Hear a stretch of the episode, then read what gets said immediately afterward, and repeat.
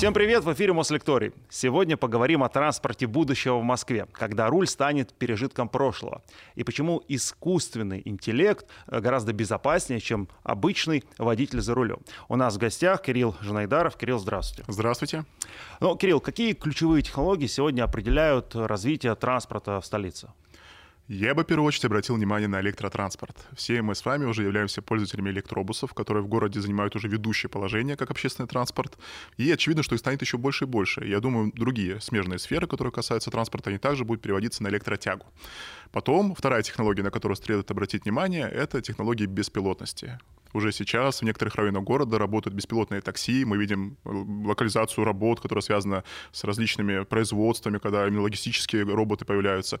И эти технологии тоже будут расти. Мы понимаем, что есть много-много, скажем так, видов транспорта, которые подразумевают перевод на электротягу. На электротягу, беспилотность, например. В частности, можно обратить на беспилотный трамвай. Э, замечательная, мне кажется, технология, когда трамвай двигается по рельсам, меньшее количество неизвестных находится на пути, и такие вещи уже внедрены в мире. То есть это отнюдь не редкость.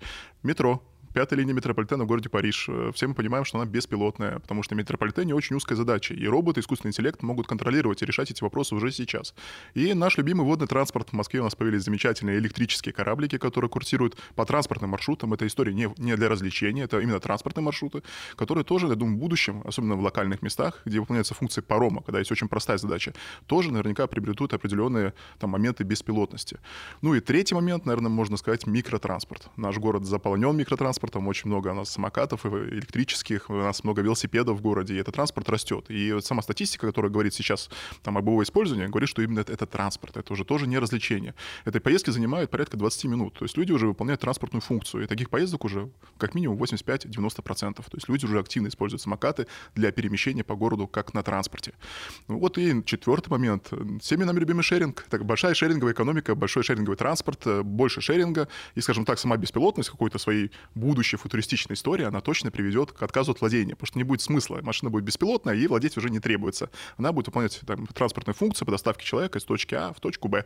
Поэтому шеринговая, беспилотная электрическая машина и рядом самокат. Ну, давайте сперва поговорим о том, что уже есть, да, чего пока что больше, наверное, электрического транспорта, а затем перейдем к самому наверное, большому блоку вот про транспорт а, без, беспилотный. А, как а, давно у нас развивается электрический транспорт и насколько мы вот, передовой в этом плане город? Электротранспорт развивается очень давно. Надо не забывать, что еще в советское время в городе было большое количество у нас троллейбусов и трамваев. То есть город у нас был явно с уклоном на электротранспорт. Большое количество контактной сети были у нас э, троллейбусы.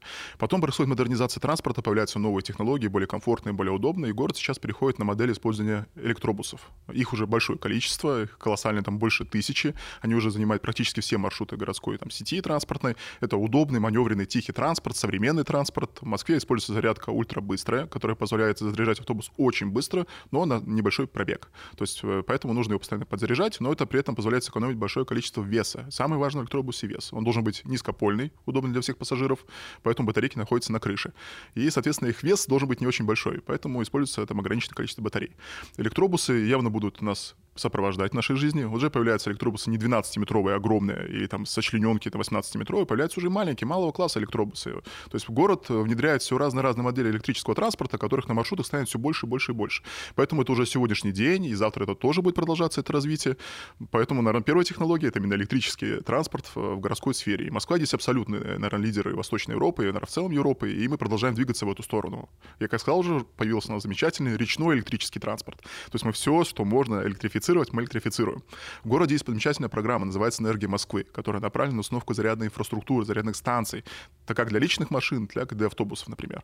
И эта программа тоже очень большая и растет. И количество зарядных станций в городе будет достигать тысяч, и быстрых, и медленных, поэтому электротранспорт станет все более и более доступным. Такая проблема курицы и яйца. Что раньше, электромобиль или зарядная станция? Вот мы решаем комплексно, у нас появляется и то, и то. А что вы ответите тем скептикам, которые говорят, что электричество, оно берется из ниоткуда, а надо его каким-то образом генерировать, а зачастую это сжигание того же угля, и экологии мало в электрическом ну, насколько я помню статистику Министерства энергетики Российской Федерации, скажем ну, так, есть такой генерация, да. генерация Российской Федерации, она зеленая, она очень даже зеленая, скажем так, мы уголь-то уже меньше жрем.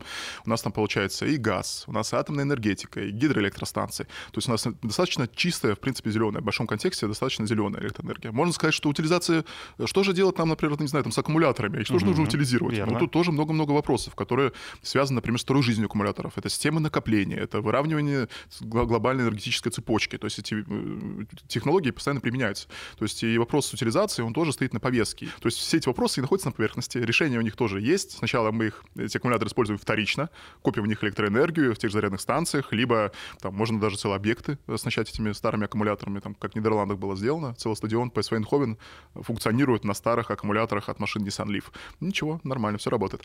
То есть это такая цепочка, которая постоянно растет. Технологии меняются, мы постоянно получаем новые технологии, мы учимся что-то либо делать, и эти все проблемы плюс-минус точно будут решены. Но я бы скептикам сказал бы, что им точно следует изучить генерацию Российской Федерации, и там не так все ужасно. Не так уж сильно мы жжем и мазут, и уголь. А насколько вот электробус э, дороже или дешевле современного автобуса, например? Существенно, я думаю, все-таки дороже, но в Москве, например, используются брут-контракты, когда есть еще контракт жизненного цикла. То есть э, машина, она покупается не просто как машина, она покупается еще с гарантией и с сервисом непосредственно от производителя, что очень удобно. То есть теперь службам э, Мосгрутранс не нужно их обслуживать, их обслуживает сам производитель этого автобуса, что очень там с точки зрения ремонта, выхода на линию очень хорошо. Э, машина дорогая по одной простой причине. Очень дорого стоит аккумуляторы. Это основная часть затрат. Но, надеюсь, мы скоро получим свои собственные заводы российские. А вот э, мы говорим про Москву сегодня, понятно, да, но в целом, наверное, Москва — это пример, да, за которым смотрят все города и начинают тоже потихонечку у себя вводить такой транспорт. А насколько такой транспорт может прижиться, например, в наших северных городах? Насколько эти аккумуляторы сегодня э, устойчивы, например, к низким температурам? Ну, на самом деле глобального падения емкости не происходит. То есть, конечно же, есть какие-то снижения, но они измеряются процентами, очень так ограниченно, мало. Все это как раз вот те стереотипы, что как только станет холодно, подует холодный ветер, электрическая машина становится. Не становится. Все будет работать как положено. И первый эксперимент с электробусами, кстати, были на севере. Представляете, какая там температура? Все в порядке было. Все современные батарейки, они охлаждаются и нагреваются. То есть ими как бы занимаются, их контролируют. То есть поэтому здесь такой проблематики быть, в принципе, не может. Это особо сильно ни на что не влияет. Это скорее таки набор стереотипов э, о том, что вот все, станет холодно, и электромобили становятся. Но мы живем стереотипами, поэтому вы сегодня для Надо того, чтобы их футболку, развеивать. Да. Если отходить вот от электротехнологий, да, и все-таки э, переходить к чему-то более продвинутому, насколько я понимаю, это речь про беспилотный транспорт. Вообще есть какое-то точное определение, что значит беспилотный? Относительно. Существует пять степеней беспилотности, где нулевая — это обычная привычная нам машина, где человек контролирует все процессы, а пятая степень беспилотности, когда в любых абсолютно условиях э, за перевозку отвечает робот, когда человек уже не участвует в движении, не принимает решений, и вне зависимости от погодных условий, там, будь то гроза, снег, э, либо там какая-нибудь песчаная буря, этим занимается только машина. Это пятая степень. Вот сейчас мы находимся на горизонте, наверное, четвертой степени, степени, когда э, все-таки определенные там условия накладывают свой отпечаток, машина вроде бы управляется самостоятельно, но при этом, не знаю, песчаная буря может нарушить ее работу. То есть мы находимся в районе там четвертой степени беспилотности. Эм, глобальная задача — убрать человека из-за руля, то есть убрать основную проблему, которая приводит э, к различным ДТП, и отдать управление роботу, который правила дорожного движения не нарушает. Вот мы на территории Сколково с 2017 года испытывали различные решения в области беспилотности, и за все время эксперимента у нас не было ни одной аварии с машиной беспилотной.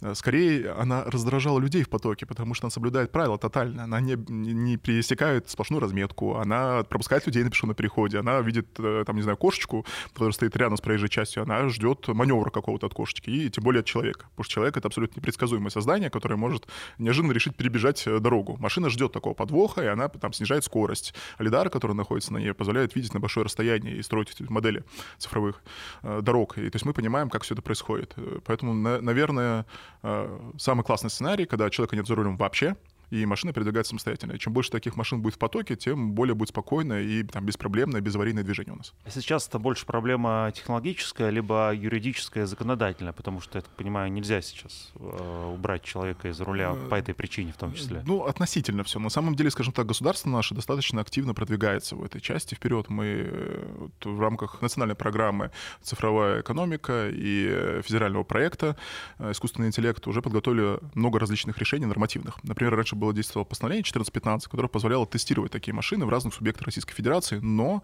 с оператором на водительском кресле на переднем. Сейчас есть другой формат, 1415 э, уже устарело, но ушло в историю. Есть э, другой формат, который называется э, экспериментальный правовой режим, EPR. Эти EPR, они позволяют тестировать машины уже там, в более глубоких сценариях. Например, один из EPR, который был утвержден, он позволяет на территории Сколково, на территории Иннополиса и э, тестировать уже машины, когда человек человека в салоне его нет вообще. То есть это называется ВАЦ-2 режим. То есть такой режим уже, в принципе, можно ввести. Да, он есть на ограниченных территориях. То есть там в текущий момент Сколково, Иннополис и Сириус еще в Сочи. То есть это вот эти участки, там уже можно использовать машины полностью без человека. Также есть э, какие-то городские моменты, которые уже введены. Там можно использовать с оператором сбоку на сиденье. То есть, скажем так, особо сильно правовых ограничений нет. Технологические решения, мне кажется, тоже вполне себе э, нормально себя показывают. Потому что те вот эксперименты, которые мы проводили, повторюсь, никаких аварий в этих машин нет. Они достаточно замечательно передвигаются в любых там тяжелых условиях. И выезжая со второстепенной дороги на главную, если их долго не пропускают, они умудряются выехать, все у них хорошо. Перестраиваются в поток, все, все в порядке. Здесь скорее вот вопрос именно уже экономической целесообразности и тех целей, которые ставят перед собой именно технологические команды. И мы сейчас видим, что большая часть этих команд идет в формат B2B для бизнеса. То есть это грузоперевозки, это автоматизация всяких логистических складов, это добыча, это карьерная разработка. Вот там беспилотники сейчас уже, прямо сейчас, это уже экономически целесообразная история. То есть поэтому скорее вот перемещение идет вектора в какой-то формат B2B. B2C это скорее далекое, ну не то, что далекое, но будущее. Ну то есть э, больше такие машины работают, ну, объяснить людям, B2B для бизнеса, да, а не для конечного пользователя, а не для нас, вот обычных людей. Э, да, да, сейчас таких решений mm-hmm. очень большое количество на рынке, и они в этом формате работают. Э, известная история с запуском трассы М11 Москва-Санкт-Петербург. Уже сейчас перевозят грузы, коммерческие грузы, используя беспилотники по этой трассе, потому что это экономически целесообразно. Потому что нет водителя, нет необходимости ему отдыхать за пройденное расстояние, робот просто едет вперед. То есть так, он... подождите, я тут собрался в Питер, э, вот по, по Можно встретить, мне, можно мне... встретить. Да. То есть они уже ездят вообще без людей в кабинах? Нет, человеком в кабине с оператором, но в целом это все ближайшее будущее будущее. Потому что есть, например, история, связанная с севером, тем самым замечательным севером, где беспилотники замечательно работают на различных э, вахтовых историях.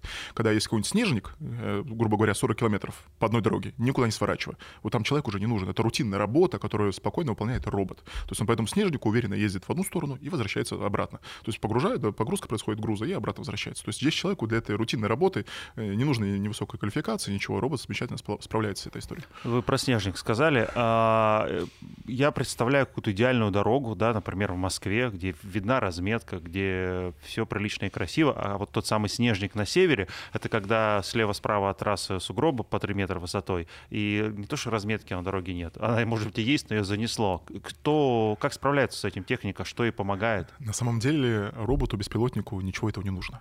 А, самый первый вопрос. Конечно, нужна замечательная связь. Мы понимаем, что в России покрытие связи, оно неоднородное. В Москве есть 5G, там, условно, где-нибудь на Рильске 5G не будет. Там, дай бог, чтобы там, условно, 3G было работало в каком-то формате. То есть роботу это не нужно. Робот, он комплексирует большое количество данных. У него различные сенсоры, датчики, GNSS-оборудование, которое позволяет точно позиционироваться в пространстве, цифровые карты дорог. То есть он, выезжая на дорогу, он уже знает, какая разметка здесь находится, какой знак стоит впереди, что там впереди находится пешеходный переход, например. Он уже это знает на старте. То есть он просто применяет эти знания и перемещается там по дороге, э, скажем так, проверяя определенные гипотезы с использованием там, того, тех же самых лидаров, чтобы люди там не прибегали и прочее. То есть поэтому, э, не знаю, снег, э, занесен занесенные знаки, грязь, вот в Москве там бывает там осенью, там, когда достаточно ну грязно, занесенные пешеходные переходы. А роботу, в принципе, до этого нет э, никакого дела, он уже и так знает, что там находится пешеходный переход перед ним. То есть он эту информацию агрегирует и так. Плюс э, появляются различные системы, которые еще больше помогают роботу этим заниматься. Это там пресловутые V2X, э, Vehicle to Everything, когда машина общается со всем. Когда сам светофор или пешеходный переход в виде знака сообщает машине, что он находится перед ним. Либо впереди идущая машина говорит, что впереди есть яма или там ремонтная работа, и нужно снизить скорость. То есть эти моменты уже тоже активно внедряются, и Москва в том числе, я думаю, в ближайшее время станет пионером всех этих технологий, и беспилотная машина станет еще проще перемещаться по городу. Но, повторюсь, никаких рисков э, того, что она не увидит там пешеходный переход или не будет знать, где находится там разделительная линия или бордюр, нет. То есть она высоко, очень высокоточное позиционирование, они точно знают, где они находятся, погрешность измеряется в сантиметрах.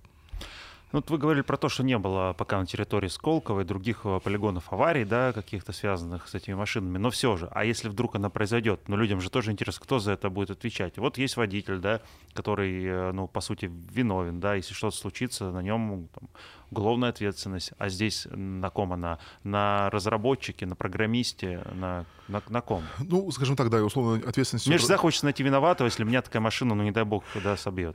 Шансы минимальные. Мы сразу да. фиксируем, шансы минимальные. Но все сбивать же. она точно никого не будет. Скажем так, аварии происходят, но самая частая авария, когда беспилотной машине въезжает задний бампер. То есть она, например, пропускает пешехода в пешеходном переходе, а машина, идущая сзади, считает, что это делать не нужно, видимо, и ускоряется, и бьет беспилотник сзади.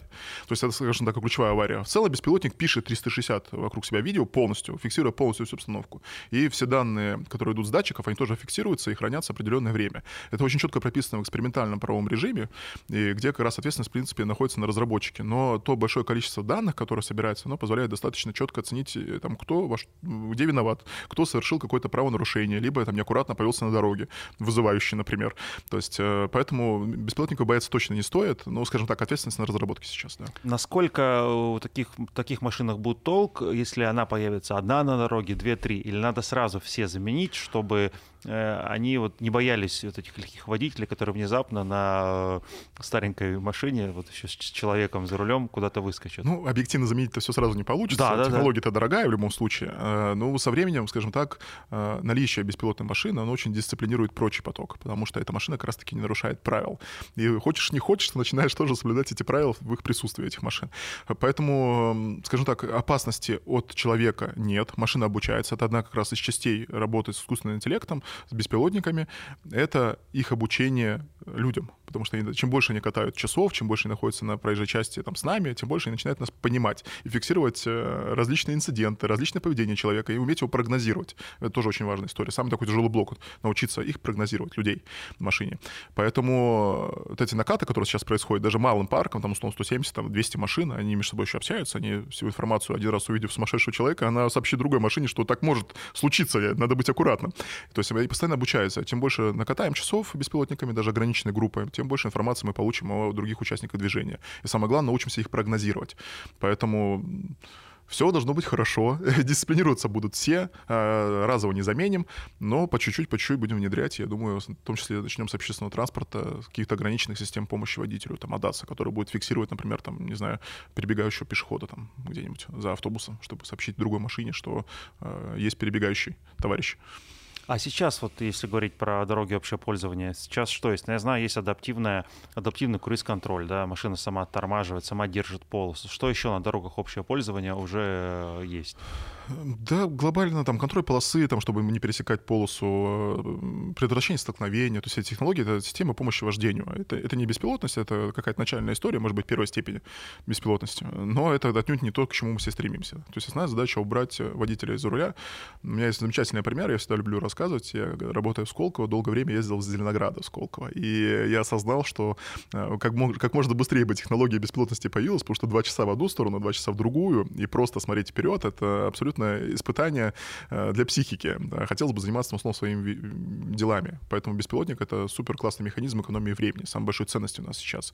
Поэтому ждем их в большом количестве и как можно быстрее. Вот надо будет еще перестраиваться вам, потому что э, если ты водитель, да, вот я водитель, и еду за пассажирским сиденьем рядом в, в первом ряду, я постоянно ногами оттормаживаю, там, пытаюсь это сцепление найти, да, сейчас нет его, но тем не менее, это же нужно будет культуру поменять человеку. Надо надо выдохнуть. Надо выдохнуть, и, как показывает практика, если спросить у большой группы людей, кто сейчас сядет беспилотник, желающих сесть, поднять руку, ну, поднимут руки единицы, потому что люди боятся нового, в принципе, но при этом люди очень хорошо воспринимают новые технологии. То есть мы видим, как само развивается цивилизация, человечество, мы потрясающе воспринимаем новые технологии.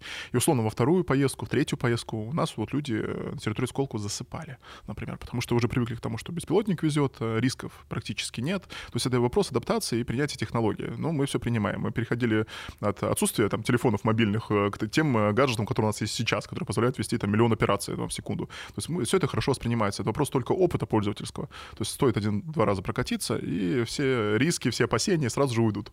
А вы общались с теми людьми, которые сейчас сидят вот за рулем этого беспилотника, э, не управляя им? Как вот они это переносят? Хочется схватиться, да, когда... Очень, более... очень внимательно. Там есть большая красная кнопка на случай инцидента, но зачастую, мне кажется, там все хорошо происходит, поэтому нет. Самая интересная история — это не взаимодействие машины машины в потоке с другими машинами. Это взаимодействие, там, условно, беспилотного такси с пассажиром. Вот этот кейс, он гораздо более интересен. А что, что тут происходит? Ну, Расскажите. Ну, человек уже ведет себя по-разному. Вот он едет в этом беспилотной машине в какую-то кон- конечную точку своего пути, которую он установил. И по пути увидел магазин и вспомнил, что ему нужно купить хлеб. И вот что в этот момент происходит? То есть он должен каким-то образом сообщить роботу, что ему нужно выйти?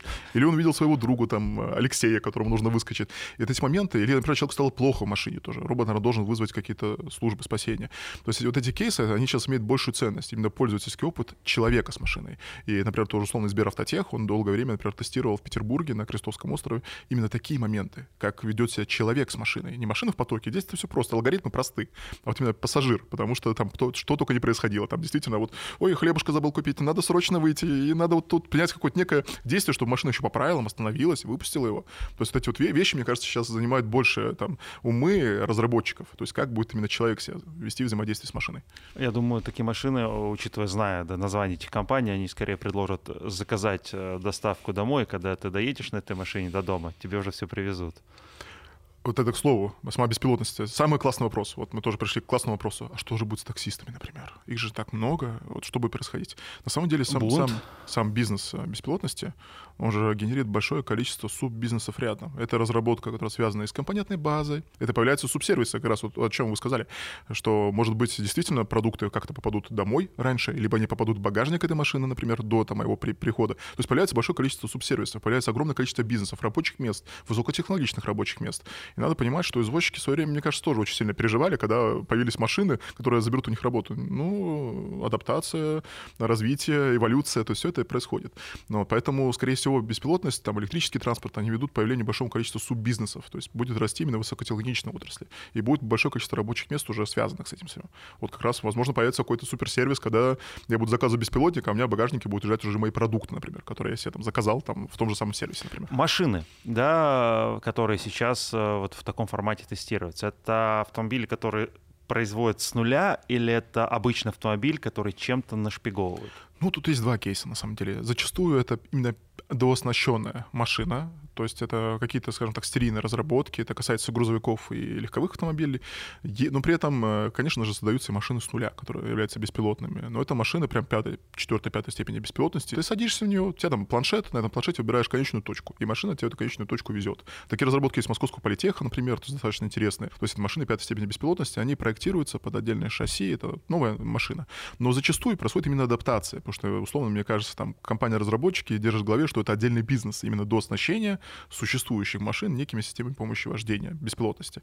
Поэтому, скажем так, есть два, два, два различных направления. Оснащение существующих, действующих машин, которые на рынке находятся, и создание новых с нуля. Новые с нуля — это точно четвертая, пятая степень без руля. То есть там нет никаких механизмов управления. Сел, нажал, вот как вот в фильмах про будущее, и уехал.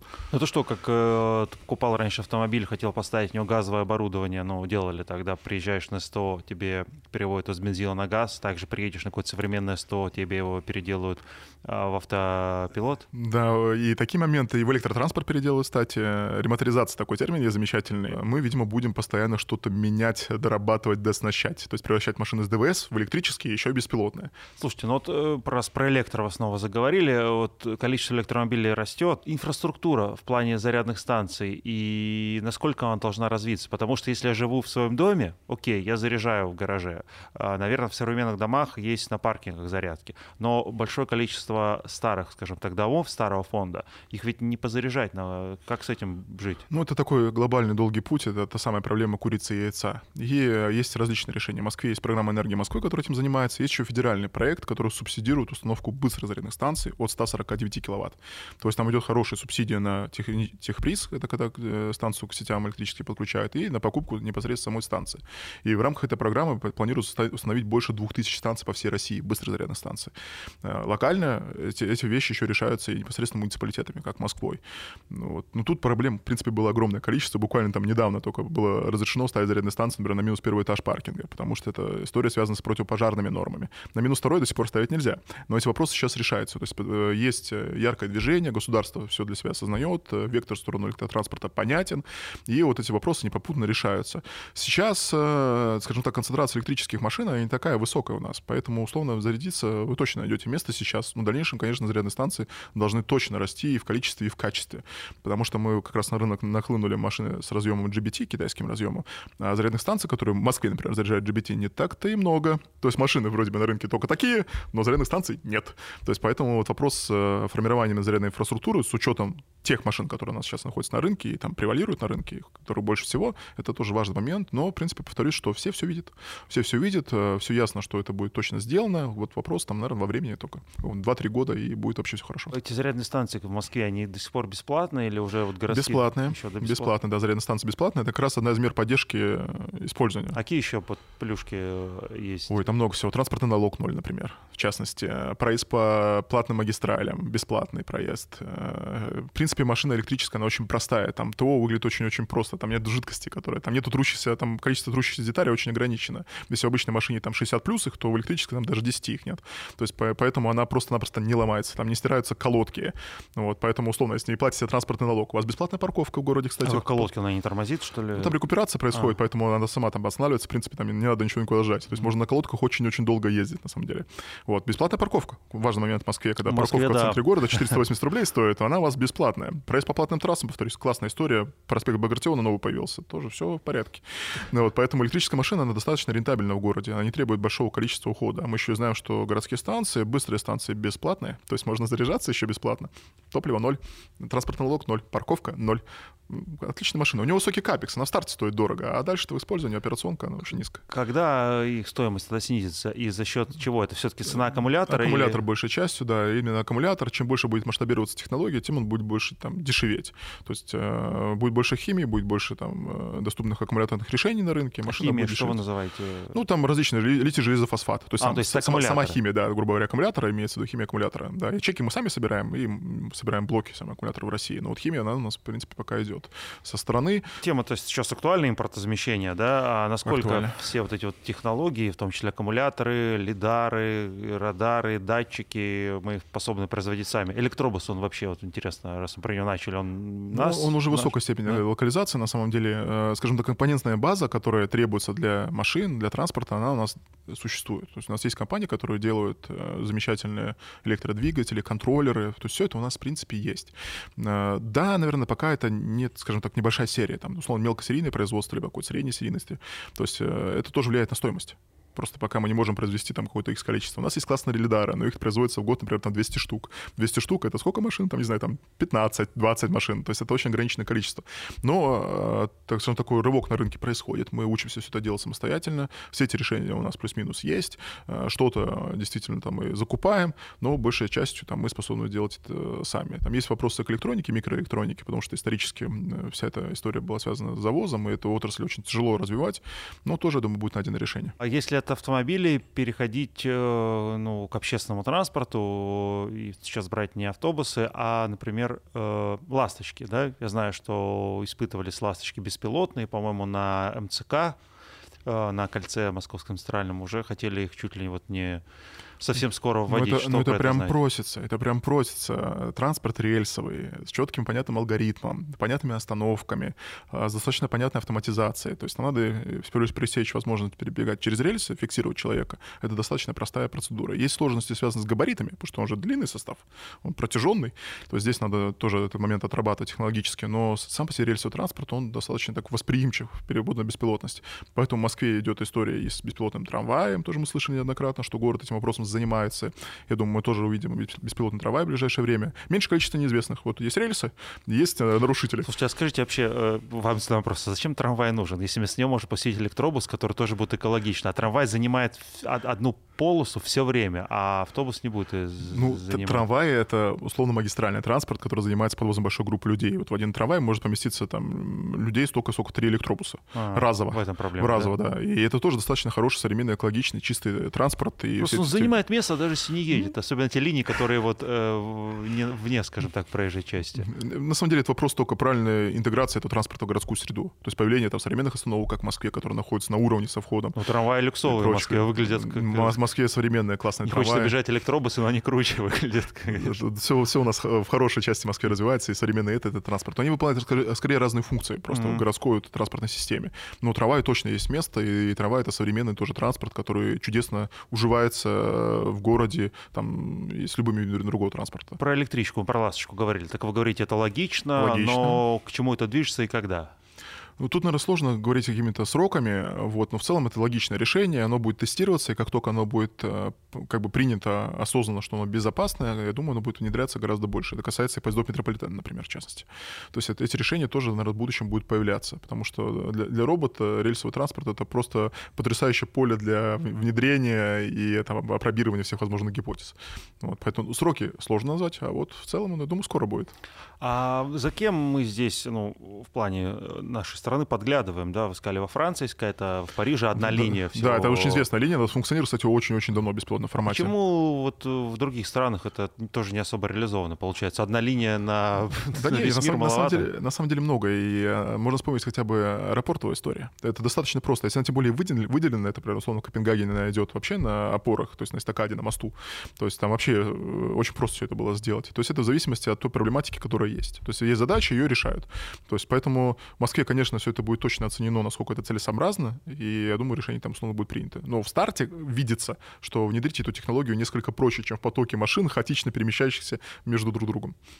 Да, мне тоже так кажется. Просто вопрос. Сильно меньшее количество неизвестных. Ну, вы говорите проще, а почему, почему до сих пор нет? Хочется... Значит, есть вопросы в экономике, есть вопросы как раз э, протяженностью подвижного состава. А в чем а, проблема длины состава? Я видел э, неоднократно, когда электричка, ну это э, МЦК считай, ну просто на диаметрах, а, машинист выглядывает в окошко, вот, чтобы посмотреть, ну все ли двери можно закрывать. А, когда ты полностью компьютеризирован машинист, не нужен там камера. Да, но нужно ставить камеру, нужно вводить определенные определенные алгоритмы, которые будут подсказывать, э, есть ли люди, которые являются помехой, либо нет. То есть, ну, это, скажем так, более, более комплексная работа. Mm-hmm. Все это требует оснащения, интеграции, написания софта определенного. И самое главное, чтобы это все успешно работало, чтобы это вот, э, какой-то некий тестовый период показал, что это безопасно, самое главное, что это безопасно для людей. Поэтому сначала будем тестировать, пробовать, как вот, собственно, беспилотные машины в Сколково. Вот, тестируем, пробуем, а дальше уже будет появляться уже какое-то готовое решение. Но это все индивидуально, опять-таки, реально индивидуально. А насколько программно, э, да, вот эти все виды транспорта, они, скажем так, закрытые, замкнутые на самом себе, или они управляются все-таки с какого-то единого центра, и мы же всегда знаем про суперхакеров, да, которые две клавиши нажмут, и все, все современные машины встанут. Ну, супер не пупер, это всякое бывает на самом деле, да, но здесь э, вопросы безопасности, они тоже очень такие важные моменты. И сейчас это прорабатывается, и действительно мы все видим такой некий супер сценарий, когда некий хакер вмешивается в управление машиной, например, может направить ее там куда-то, ну, вот, то э, эти моменты сейчас хеджируются. Сейчас, пока машина не общается через облако большей частью, то есть каждая машина функционирует индивидуально, к ней подключиться просто физически невозможно. Конечно, в дальнейшем, когда их количество будет расти, наверное, будет уже какая-то облачная технология, потому что нужно общаться между собой, то есть, э, но, но при этом абсолютно точно будут некие решения программные, которые будут обезопасить машину. Там миллион сценариев есть, как это делать, там ложные модели делаются, то есть там много всего. То есть этим вопросом озабочили, озаботились, то есть он понятен, известен, это отнюдь ни для кого не секрет, то есть этим вопросом занимаются. Э, пока малое количество машин и их тестирование, скажем так, не влияет глобально на безопасность, потому что к ним не подключиться. Вот. Но в дальнейшем, конечно же, определенные решения будут внедрены 100% можно даже не сомневаться. То есть э, никто не подключится к вашей машине. Да, я подумал, самолетов много летает, но к ним никто не подключается. Тоже в том числе, потому что закрытый цикл. То есть закрытый цикл, очень сложно влезть в закрытый цикл. Про самолеты раз я вспомнил, а когда полетят-то машины, это вообще Ох. в какой-то перспективе... Ну, такие решения тестируются очень давно. Вот эти ВТОЛ транспортные средства с вертикальным взлетом, аэротакси городские, там, все видели, наверное, в Дубае картинки, как они там перемещаются, летают. Есть российские проекты. Такие решения разрабатываются. Здесь, ну, тоже достаточно большое количество неизвестных. У нас очень доступное законодательство с точки зрения воздуха, но при этом очень много ограничений там. То есть надо тоже прописывать определенные моменты, признавать это, это транспортное средство, там, летающее, там, такси, не знаю. Плюс вопрос с магистралями очень такой яркий стоит. Где летать? Ну, мне там условно кажется, что очень здорово летать над водой. То есть э, там вода в городе. Ну, так Может быть, хор- вроде хорошей бы. магистралью, да, такой городской. Там либо какие-то железнодорожные пути, например, тоже где часто происходит. То есть эти вещи, то есть надо прорабатывать глобально. Технологии есть, и наши российские компании в этой области активно работают, и сколковские компании в этой области работают. Наверное, на каком-то горизонте какого-то количества лет мы что-то вот такое аэротакси мы увидим. Вот. Э, прогнозировать сложно сказать, там, сколько займет это времени, но э, я думаю, такие решения на рынке будут. Возможно, они будут э, люксовые, хотя я разговариваю с ребятами-разработчиками, они говорят, что там стоимость будет чуть ли не как на электробусе прокатиться. Ну, пока слабо в это верится, честно говоря. То есть я думаю, все-таки такое некое люксовое решение, которое будет масштабироваться там десятки лет, чтобы выйти в какую-то доступность. Чтобы а... картой тройкой оплатить можно было, пролет. Если говорить про не про машины, а про транспорт коммерческий, ну, это тоже, да, машины, сказали, что уже по трассе от Москвы до Питера, а где где еще активно используются машины на вот таком искусственном управлении интеллектом? Ведь есть сельхозтехника, да, насколько я понимаю, еще какие-то Да, вариации? есть э, когнитив, э, агропилот есть, они как раз управляют именно э, там техникой, которая собирает урожай, то есть э, комбайнами, то есть все это уже функционирует. Есть Эвакарго, который занимается автоматизацией и внедрением беспилотников в логистический центр. Когда нужно перевести палеты, например, из одного участка склада в другой, то есть они вот такие вот небольшие машины, на которые можно эти палеты грузить, создают. Но сейчас вот, правда, ребята занялись созданием большой машины, огромной 18-метровой, которая тоже выйдет на трассы. То есть есть решения, которые связаны с карьерной разработкой, когда там автоматизируются огромные белазы, огроменные. Но у них очень простая задача — подъехать, забрать руду и отвезти там в точку X. Это очень просто все. То есть эти процессы уже достаточно активно автоматизируются. И не только там в России, но и во всем мире. Поэтому формат B2B, мне кажется, уже сегодня он востребован. Вот именно искусственный интеллект, внедрение беспилотников и на формате B2B уже сегодня. Логистические центры, перевозка грузов, карьерная разработка, какие-то вот зимники. То есть это уже сейчас можно активно внедрять. Складские маленькие роботы, которые как раз перемещают эти палеты внутри. Вот. И э, сейчас э, очень стала активно развиваться тематика коммунального транспорта. То есть уже появляется уборочная техника беспилотная. И мы вот на территории Сколково э, в рамках той же самой замечательной национальной программы «Цифровая экономика» создаем центр роботизации технологий городского хозяйства. Задача этого суперцентра создание целых роботизированных систем, которые будут убирать улицы. Убирать улицы нашего города, парковые зоны, большие дороги автомобильные. И такие роботы на рынке уже есть. Есть компания «Автономика», которая делает робота Pixel 1, который уже завтра может выехать на тротуар или в парковую зону и замечательно убираться автономно, без человека. Это, ну, что такие, типа как робот-пылесос для дома. Только просто... побольше, сильно побольше, ну как, э, сильно побольше, да, чем э, робот-пылесос, но сильно поменьше, чем машина настоящая. И он, да, в парковой зоне он и помоет э, там плитку тротуарную, и подметет, и запылесосит там мусор, который есть. Там и другие задачи, сложности. Там нужно как раз распознавать, что нужно забрать. То есть надо распределять мусор и нечаянно там, не знаю, корчику не запылесосить. То есть там другие есть задачи, которые решают разработчики. Но такого транспорта тоже будет становиться все больше и больше. Потому что э, глобально человек какой-то в идеальной системе, когда он находится за рулем, уборочной машины, он не должен принимать решение, где что распылять и где что убирать. Это должен делать робот, роботизированная система. Человек может вести машину там прямо, грубо говоря, а все остальные системы, которые находятся в этой уборочной технике, должны управляться роботом.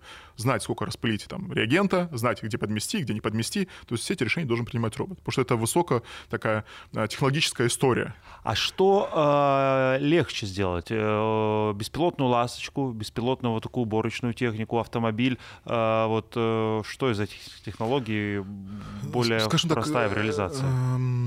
Это все сложно, это точно ну, сложно. Это, это да. большое количество там всяких, там огромный пайплайн, там что происходит, как обучается. Самое главное, там прогнозирование чего-либо. Модуль прогнозирования вообще очень сложный в целом. Ну, э, зависит от задачи. Условно, понимая, работая в парке, уборочная техника, конечно, у нее меньше количество неизвестных. То есть она все равно должна выполнять определенные вещи, там другие алгоритмы закладываются. Но ей гораздо проще там принимать решения. Э, рельсовый транспорт, это, я говорю, я прям, мне кажется, это, сам, это просто вот самая топовая история по автоматизации. Рельсовый транспорт. Все понятно, куда едем, как едем, где едем, какие проблемы. Тоже очень просто. Но если поговорить с разработчиками, они скажут, что только опыт, э, обкатка, тестирование, и все технологии очень просты в реализации. Все, все везде просто, все замечательно. Алгоритмы очень здорово обучаются. Ну, в России большое количество высококлассных программистов, высококлассных разработчиков, которые вот эти процессы, в принципе, все нивелируют, и все очень просто, на самом деле. Многие технологии у вас обкатываются в Сколково. А сколько времени происходит от, э, скажем так, э, старта идеи, сколько времени нужно на разработку, на тестирование а, до того момента, когда вот этот уборщик автоматически уже появился на улицах Москвы? Ой, тут на самом деле по-разному. Технологии приходят в разном формате готовности. Сначала мы их выпускаем на закрытый полигон, чтобы посмотреть, как это работает, как это взаимодействие происходит. Дальше мы уже выделяем уже участок трассы настоящий, а потом мы запускаем на всю территорию Сколково. То есть когда мы уверены в этой технологии, что она не причинит вреда участникам движения. Это может занять там условно от нескольких месяцев до года, в зависимости от готовности технологии. Вот, поэтому тут какого-то одного ответа нет на этот вопрос. Тут скорее вот именно вопрос готовности конкретной команды к внедрению. Очень э, сильно влияет наличие там открытых библиотек, потому что что существуют в мире различные программы, которые позволяют быстрее масштабировать технологию. То есть не разрабатывать что-то с нуля, а просто взять открытую библиотеку. К сожалению, пока российских таких библиотек нет. И вот как раз наш университет, Сколковский институт науки и технологий, Сколтех, этим вопросом достаточно активно в своей лаборатории робототехники занимается. То есть, возможно, у нас скоро появятся какие-то российские открытые библиотеки, которые позволят быстрее масштабировать технологии. А так до года, в зависимости, бывают и компании, которые очень такой хорошей готовности приходят, которые можно условно завтра уже выпустить на очень дорожную сеть и не переживать, что она причинит кому-то вреда эта машина. А, мы говорили про разные типы машин. Э, Еще есть самые маленькие, вот эти вот роверы, которые развозят э, продукты, и они, в отличие от многих других, уже активно и без проблем работают. Потому что они маленькие, никого не задавят. Да, нет, скорее, здесь, наверное, экономическая модель выстроилась. То есть доставка каких-то грузов товаров, работа курьеров оплачивается, то есть можно уже платить. Это вторая боль всех разработчиков, как бы получить деньги на беспилотники. Вот что нужно сделать, чтобы заработать? Как сделать так, чтобы заплатить робот-такси деньги? Вот в этой ситуации проблемы нет. Есть курьер, робот, замечательный, милый ровер, который перемещается по улицам и умиляет всех людей, Это которые да. на ней находятся. Там, не знаю, можно снежки зимой перевозить на нем. Все что угодно можно делать, он очень милый и замечательный. То есть там есть экономика, есть заказчик. Э, Рывок произошел в ковид, когда ну, не хотелось общаться человек с человеком, 20 год. И мы на территории Сколково так документы перемещали на роверах. То есть нету контакта прямого с человеком. Положил, ну, уехал, там приехал плюс-минус с такой же скоростью, как человек, 5 км в час, и э, забрал эти документы без контакта человека. То есть ковид, мне кажется, сделал очень такой хороший пресейл для этой технологии, потому что она стала востребованной. Но так это технологично, здорово. Мы все понимаем, что э, технологии растут, и это не всегда там оправдано экономически, но в этой ситуации, э, наверное, есть предпосылки, когда труд все-таки робота можно оплатить достаточно достойно. Интеллект, э, разум, да начинка, которая управляет всей этой техникой, она э, лишь такая, какой ее сделали программисты, э, либо она, возможно, в процессе самообучается, потому что машинное самообучение, оно там присутствует или нет? Как написали, так работает. обучаются, абсолютно точно обучаются, и для этого как раз нужно выезжать больше в город. То есть получать больше информации, э, как-то ее э, обрабатывать и применять уже при прогнозировании уже прочих участников движения. Это и машинное обучение, и глубокое обучение. То есть все это входит вот в пайплайн создания именно беспилотной машины, беспилотного робота, любого абсолютно. То есть машинное обучение здесь имеет очень важное место. Сейчас про любой вопрос э, к технике, к технологиям э, сразу нейросети хотят как-то привести. Нейросеточки, Они каким-то образом... э, Кто тоже участвует, да. Это все, это тоже, скажем так, механизм обучения. То есть это все вот идет к обучению. Ну и нейросетки нам будут важны потом, когда мы начнем а, внедрять искусственный интеллект уже во все механизмы города. Как на пальцах объяснить, эта машина обучается? Ну вот э, проложили какой-то маршрут роверу, да, вот он э, поехал по нему.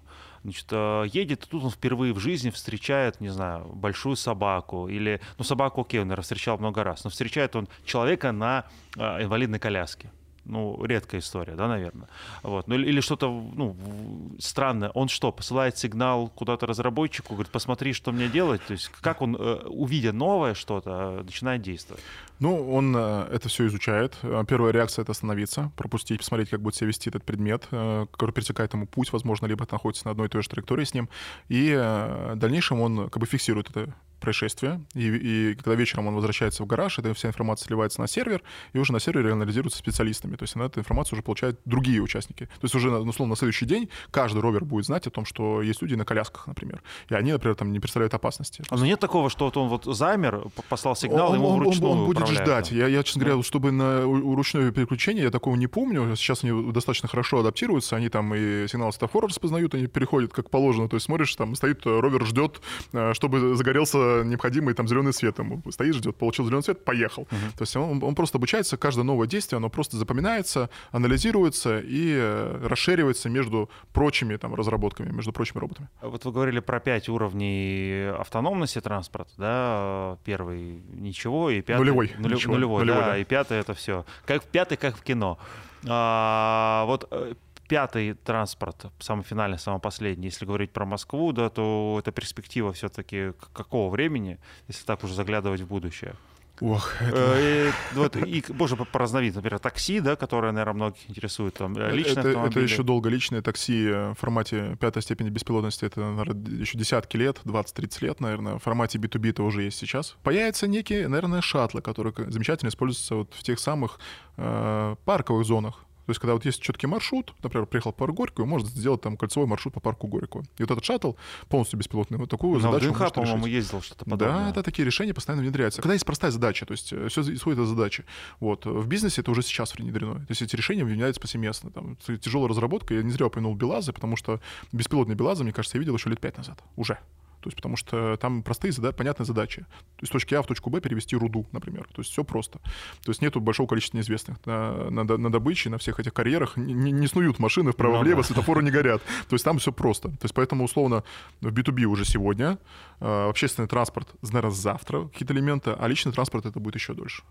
А, ну и финальный вопрос. А насколько нам нужно будет э, переделать всю вот инфраструктуру вокруг э, этого транспорта? Светофоры, которые посылают какие-то сигналы, не знаю, какие-то ограничители, что-то еще, или это уже готово? Это все только дополнительный плюс. Это все то, что будет положительно влиять на безопасность, но это не нужно.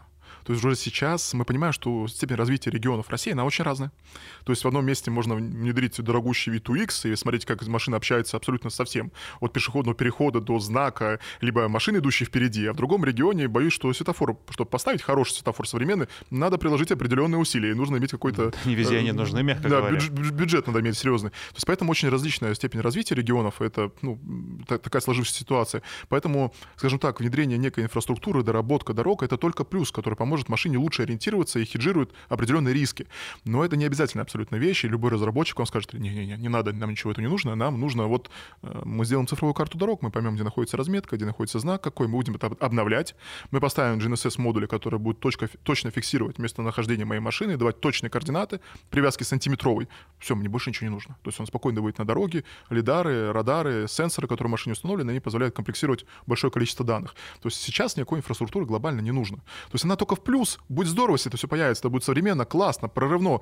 Но в целом машины беспилотные функционируют и так замечательно, себя чувствуют в потоке, и не требуется никаких спецсредств для того, чтобы они перемещались в городе. Хорошо, спасибо, спасибо вам огромное спасибо. за эту беседу. Э, я вас единственное прошу сейчас немного потерпеть, в том плане, что вам добираться до дома, и все-таки это будет транспорт еще вот, э, традиционный. Я буду думать о роботе. Да, вот думайте о роботе, вот, а вы думайте, друзья, о том, что услышали. Спасибо большое. Спасибо большое.